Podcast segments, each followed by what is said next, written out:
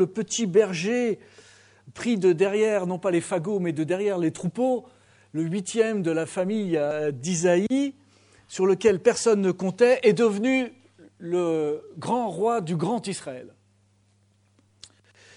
Et non seulement sa vie professionnelle pour les ambitieux d'entre nous, mais sa vie spirituelle aussi est exemplaire.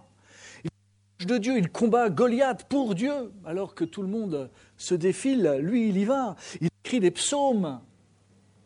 Il désire la présence de Dieu, comme on a lu tout à l'heure. Il est un homme selon le cœur de Dieu. Et quand Paul, l'apôtre Paul, parle de David 2000 ans plus tard, dans la synagogue d'Antioche, euh, il va dire que Dieu a choisi David, le fils d'Isaïe, parce qu'il a trouvé un homme qui correspond à ses désirs, aux désirs de Dieu, et qui va accomplir toute sa volonté. Il est tellement proche de Dieu, David, qu'il va recevoir les promesses, une promesse d'une dynastie éternelle.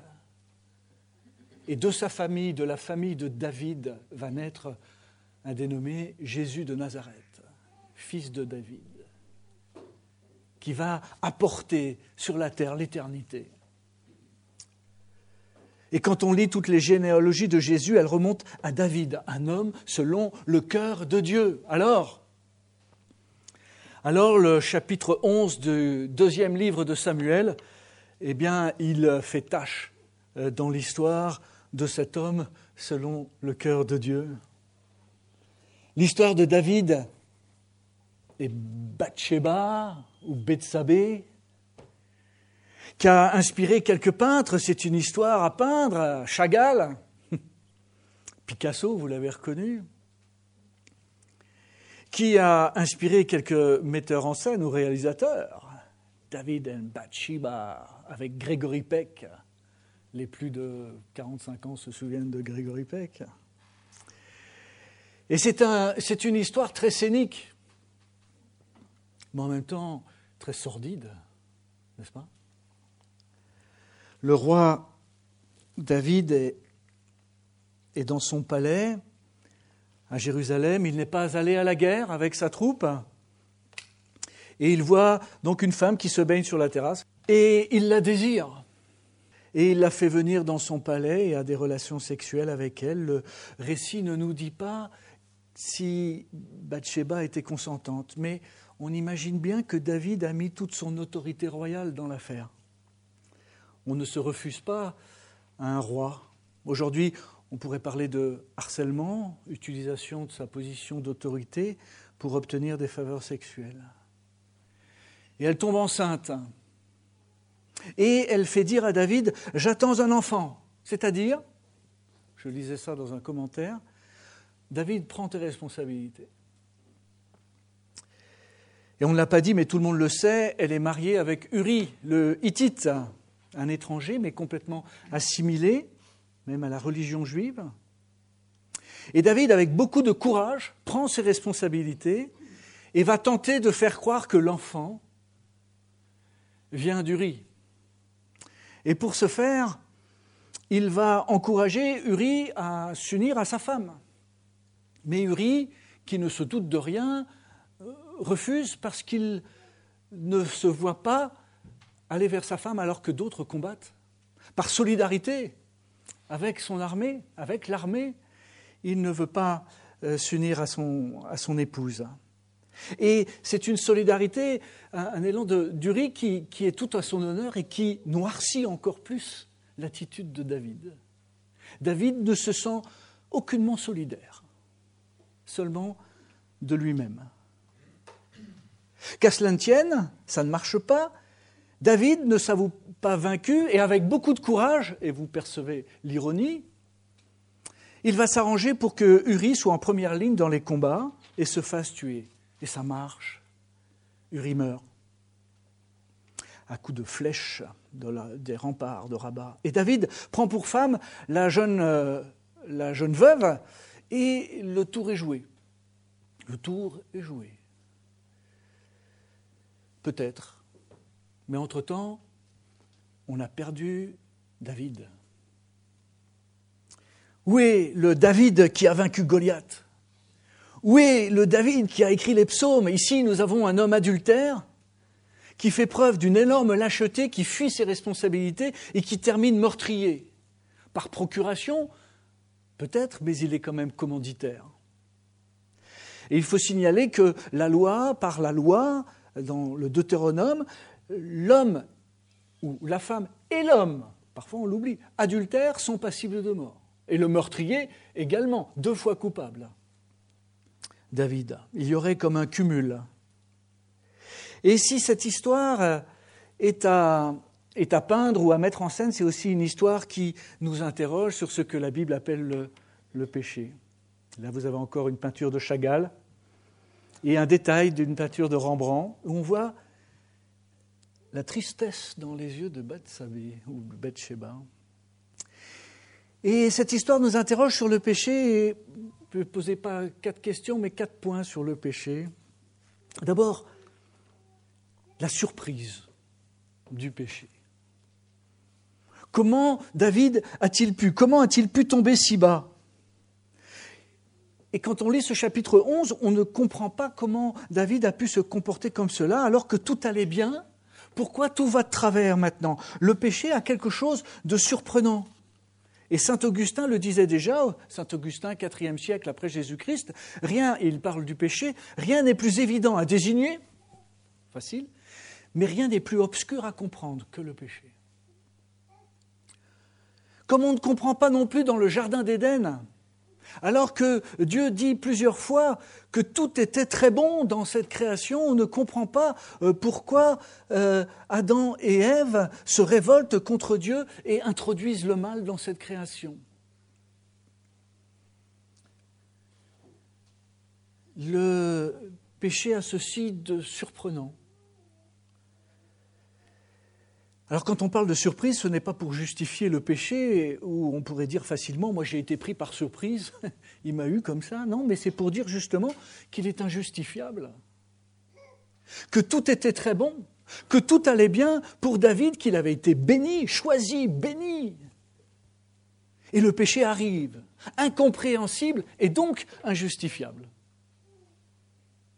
Alors là, on vole un peu au niveau théologique, mais si on revient au niveau du sol, et le récit, vous l'avez euh, entendu, est, très terre à terre, hein, on pourrait donner quand même quelques explications à cette chute royale. D'abord, euh, quelques pistes pour tenter de comprendre. D'ailleurs, d'abord, il y a la question de la situation. Et pour vous le dire d'emblée, David n'est pas à sa place. On n'a même pas besoin de lire entre les lignes. le récit commence de façon assez claire. Au printemps suivant, à l'époque où les rois ont coutume de partir en guerre. On coutume, normalement, un roi au printemps va faire la guerre. Mais David choisit d'envoyer Joab et ses officiers euh, en campagne à la tête de toute l'armée. David était resté à Jérusalem et le narrateur insiste là-dessus. David était resté à Jérusalem alors que normalement, à cette époque-là, les rois vont à la guerre. Et puis après, le, narrateur euh, raconte un peu, or, vers le soir, après avoir fait la sieste, David se leva et alla euh, vagabonder, baguedauder sur le toit de sa terrasse, de la terrasse de son palais. Et David, en restant à Jérusalem, en envoyant son armée se battre pour lui, en faisant la sieste, en se promenant sur la terrasse de son palais dans une sorte d'oisiveté, de, laisser aller. Il n'est pas à sa place dans ce palais sur sa terrasse. Il n'était pas dans sa vocation, dans son appel à être roi d'Israël, chef de l'armée. Il a bien sûr le droit de se reposer, mais il avait tout l'hiver pour cela. Au printemps, normalement, il est avec les troupes, c'est là sa place, et en restant à Jérusalem, David ne l'est pas. Ah, voilà une autre image. Tissot ou euh, le peintre. Et le péché arrive dans cette situation-là quand David n'est pas à sa place. Et on se souvient le sens du mot péché en grec, hamartia, avec le A privatif, qui est celui de rater la cible. Et on pourrait le mettre en parallèle avec cette histoire de David. David rate la cible de sa vocation et le péché survient. Il y a un problème de situation d'abord. Et cette question situationnelle nous dit quelque chose sur le péché et nous pose question aussi. Est-ce que je suis là où je devrais être? Est-ce que je fais attention à ne pas être là où je ne devrais pas être? Deuxième explication, qui n'est pas une justification, mais c'est l'installation. Qu'est-ce que je veux dire? David est un type installé, et bien installé. Au chapitre précédent, dans 2 Samuel 10, il nous est dit quelque temps après, et les biblistes nous disent quelque temps après, ça veut dire dix ans après son installation à Jérusalem, sans compter les sept ans où il a été roi à Hébron. Donc l'installation à Jérusalem. Dix ans. Et donc, David est au sommet de sa gloire. Il a sécurisé le périmètre de sa royauté, il a tout réussi et tout lui réussit. Il est très loin, le petit berger sur lequel personne ne, comptait. Il a fait ses preuves, David. Il a bien donné. Il a fait ses preuves et personne ne peut lui en vouloir et personne ne lui en veut. Mais quand une personne est installée ou peut-être un peu trop bien installée et qu'elle est au sommet, elle aurait tendance, elle aura tendance à perdre un petit peu de ses repères. Comme si un écran de fumée euh, se serait installé. Se sentant au-dessus de la mêlée, elle finit par croire que tout lui est permis, qu'elle peut disposer des corps et des biens sociaux à sa guise. Elle finit par croire qu'elle se tient au-dessus des lois qui régissent le commun des mortels. Quand on est au sommet, il semble qu'on perde de vue la réalité et qu'on perde de vue la réalité du péché aussi, des limites. Et l'actualité nous le montre fréquemment. Hein. les hommes de pouvoir au sommet qui se permettent des choses impensables. On ne va pas les citer, mais David fait partie de ceux-là, de ces hommes qui franchissent allègrement les limites pour cause de trop bonne installation. Mais avant de prendre des pierres pour les lapider, pour lapider David et puis tous les hommes euh, au sommet euh, à qui on pense. Avant de les lapider, on peut se poser la même question que Jésus lance aux pharisiens qui voulaient lapider la femme adultère. Vous vous souvenez de la question? Parce que cette histoire ne concerne pas, cette histoire de David ne concerne pas seulement les grands de ce monde, mais elle me concerne. Et la Bible est là, et elle me concerne, et elle vous concerne également. Et la Bible dit une phrase, une parole qui me semble tout à fait opportune quand on lit cette euh, histoire de, David et Bathsheba. Dans 1 euh, Corinthiens 10, 12, que celui qui se croit debout ne prenne garde de tomber.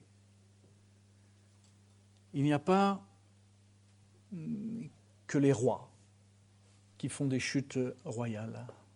À partir du moment où on se sent installé, où on revendique quelque chose, on est en péril.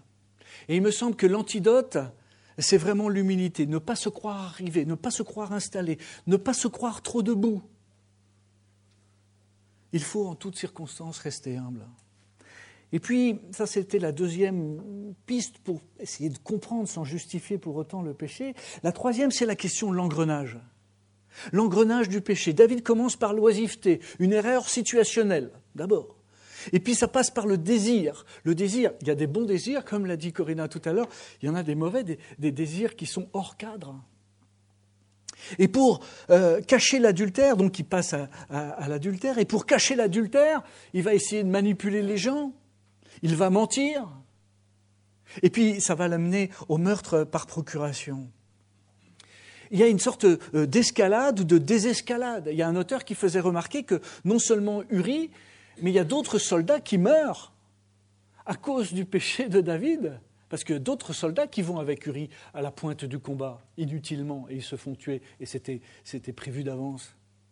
Il y a une escalade ou une désescalade avec le péché. Pour, pour couvrir le premier, on en commet un autre souvent pire, une sorte de descente aux enfers. Il faudrait s'arrêter, il faudrait s'arrêter, il faudrait couper court, mais David a perdu tous ses repères et il ne peut pas y couper court. Il est pris dans l'engrenage. C'est alors, voilà trois, peut-être explications, l'installation, euh, non, c'est pas la, la situation, l'installation et l'engrenage. C'est alors qu'intervient Nathan, le porte-parole de Dieu, qui va venir raconter une histoire d'un homme riche qui a plein de brebis, mais alors qu'il y a un visiteur euh, imprévu qui arrive, au lieu de prendre une de ses brebis, il va chez son voisin pauvre qui n'a qu'une seule brebis, à laquelle il tient tellement euh, fortement. Et il va prendre la brebis et il va l'offrir, la brebis du pauvre, et il va l'offrir à son, son visiteur. Une histoire toute simple, mais cette histoire réveille la, conscience anesthésiée de David, qui a un sens profond de la justice, surtout quand elle ne le concerne pas. Et il va dire, aussi vrai que l'Éternel est vivant, et ça c'est un serment, aussi vrai que l'Éternel est vivant. Un serment que l'on lance, une formule de serment. L'homme qui a fait cela mérite la mort. Là, c'est le cri du cœur. C'est d'un scandale, c'est un scandale de prendre la seule brebis de cet homme pauvre.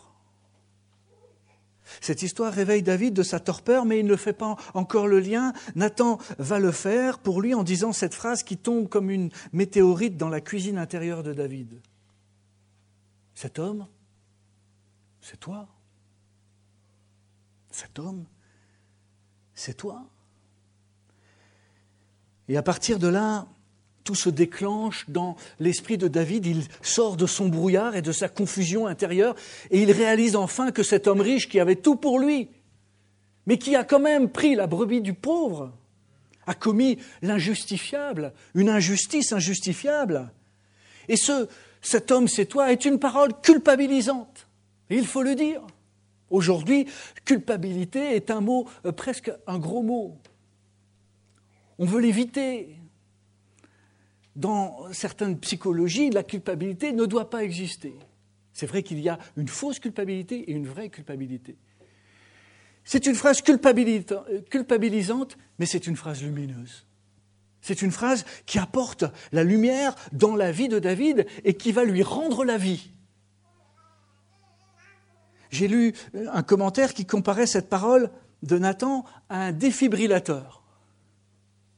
Pour réveiller le cœur, on se souvient que David est un homme de cœur, un homme même selon le cœur de Dieu, mais le cœur de David est mal en point. Le cœur de David est en pleine crise cardiaque, un cœur qui ne bat plus endormi sur ses lauriers sur ses lauriers ou dans son palais à faire la sieste. Et la parole de Nathan vient comme un défibrillateur pour lui redonner la vie.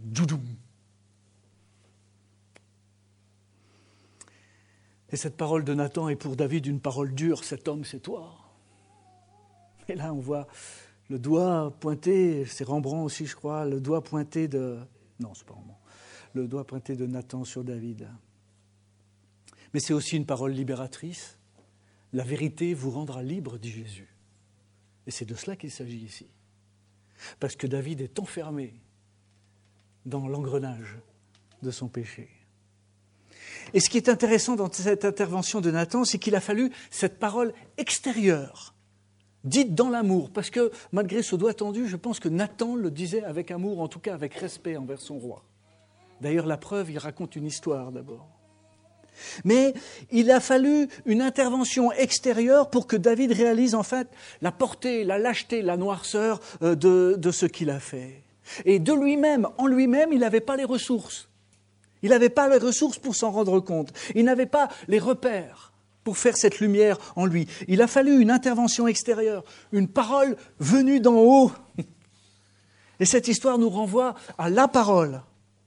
Cette parole dans laquelle est, euh, écrit euh, ce récit de David, une parole objective, une parole de Dieu qui ne nous dit pas que nous sommes tous des anges et que l'important c'est d'essayer de l'être, non, mais qui nous dit cet homme c'est toi,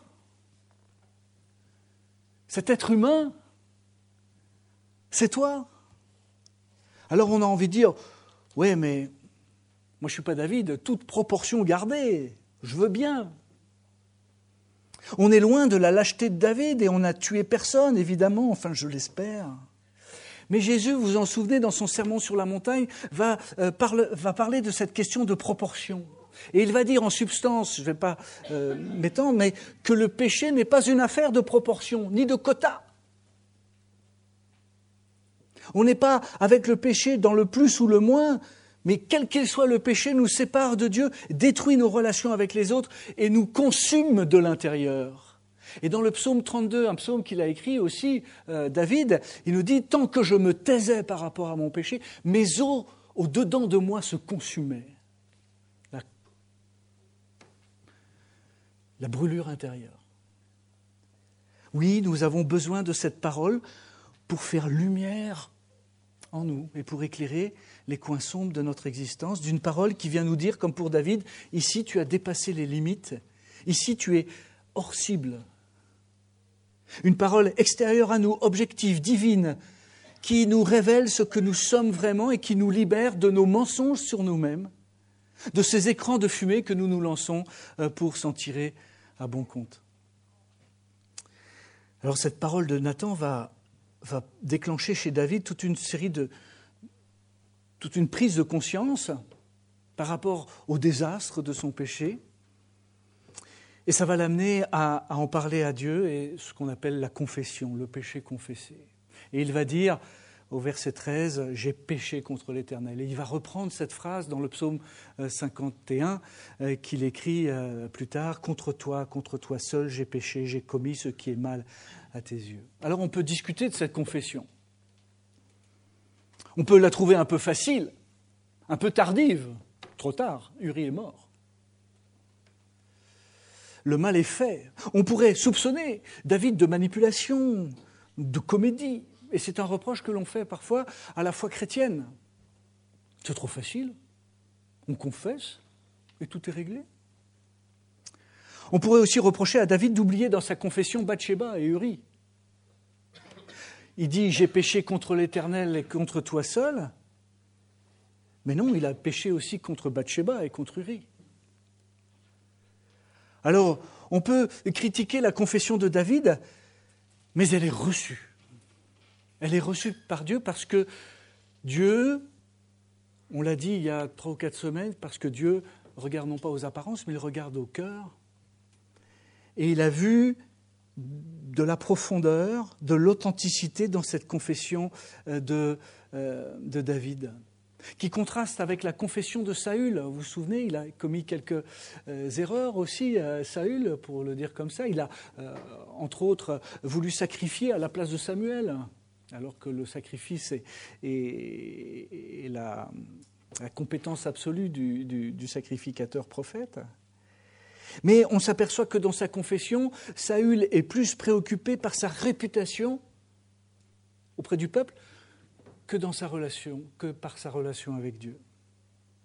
David, quand il dit J'ai péché contre toi, ne veut pas dire qu'il ne pense pas avoir des responsabilités envers Bathsheba et Uri et son armée, mais il montre au contraire qu'il veut prendre toute la responsabilité de la rupture avec Dieu, de son ratage de cible. Et le reste du psaume, du psaume 51 et du psaume 32 montre bien combien il est atteint, combien il est dévasté, combien il souffre physiquement. Et il ne cherche pas d'excuses, il ne cherche pas de circonstances atténuantes. Devant toi, mon Dieu, qui m'a tout donné, qui m'a choisi dans ton amour et ta grâce, qui m'a appelé à vivre pour lui, devant toi, j'ai péché.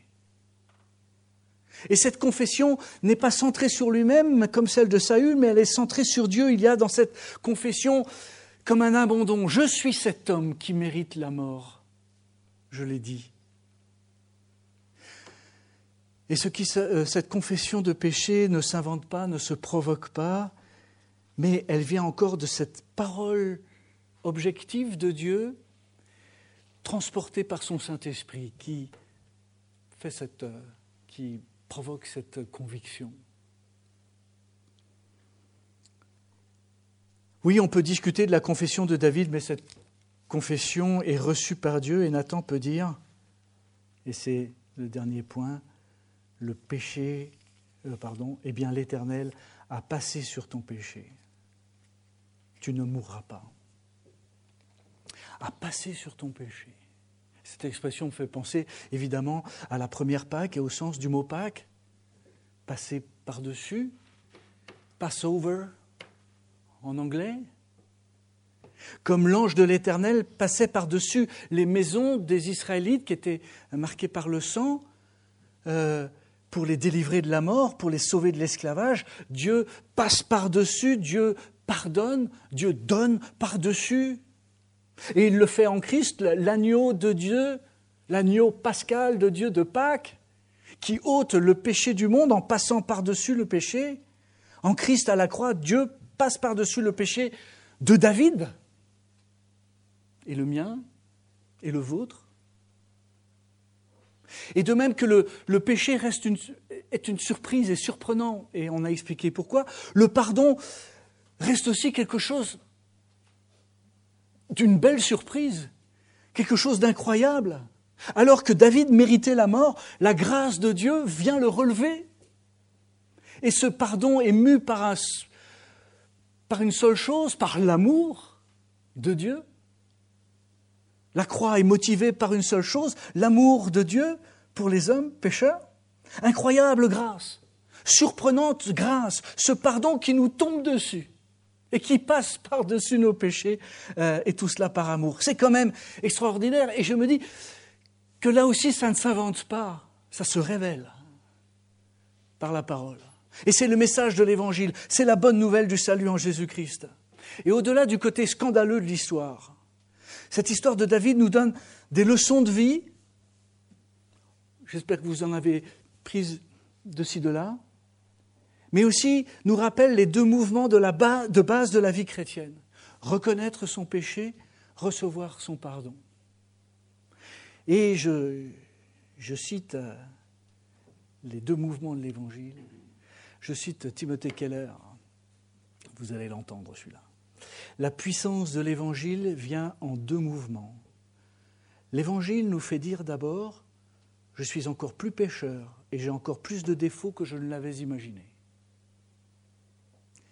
Mais il s'empresse de continuer en disant Je suis plus accepté et plus aimé que je ne l'aurais jamais espéré. Reconnaître son péché et la dévastation et recevoir le pardon et l'accueil de Dieu en Jésus-Christ. La conviction de péché et l'abandon entre les mains de Dieu qui pardonne. Alors on pourrait dire, qu'on le fait une fois pour toutes, que ces deux mouvements, on le fait une fois pour toutes à la conversion, quand on devient chrétien, quand on se donne à Dieu, on se repent de ses fautes et on marche dans la lumière de son pardon. Mais l'expérience nous le montre et la Bible nous le dit que le péché revient à la charge, qu'il couche à notre porte, comme à la porte de Caïn, vous vous souvenez? Ou qu'il couche à la porte des palais de ceux qui se croient debout. Et nous avons besoin de nous laver les mains, même après avoir pris notre douche hebdomadaire. Non. Il y a la douche, le lavement initial, et régulièrement nous avons besoin de revenir au pardon de Dieu. Nous avons besoin de retrouver le pardon de Dieu car au fur et à mesure, les repères parfois deviennent flous la culpabilité cumulée commence à peser lourd et nous consume de l'intérieur. Et nous avons besoin de faire le point avec Dieu. Pardon, il n'y a, pas de souci. Mais nous avons besoin de faire le point avec Dieu régulièrement et de retrouver sa lumière. Et surtout de retrouver la liberté dans son pardon. Je termine par euh, un verset de l'évangile de Jean, de, pas de l'évangile, de l'épître de Jean, si nous reconnaissons nos péchés, il est fidèle et juste pour nous pardonner et pour nous purifier de tout le mal que nous avons commis. Si nous faisons ce premier mouvement, il nous accueille dans ce deuxième mouvement du, pardon.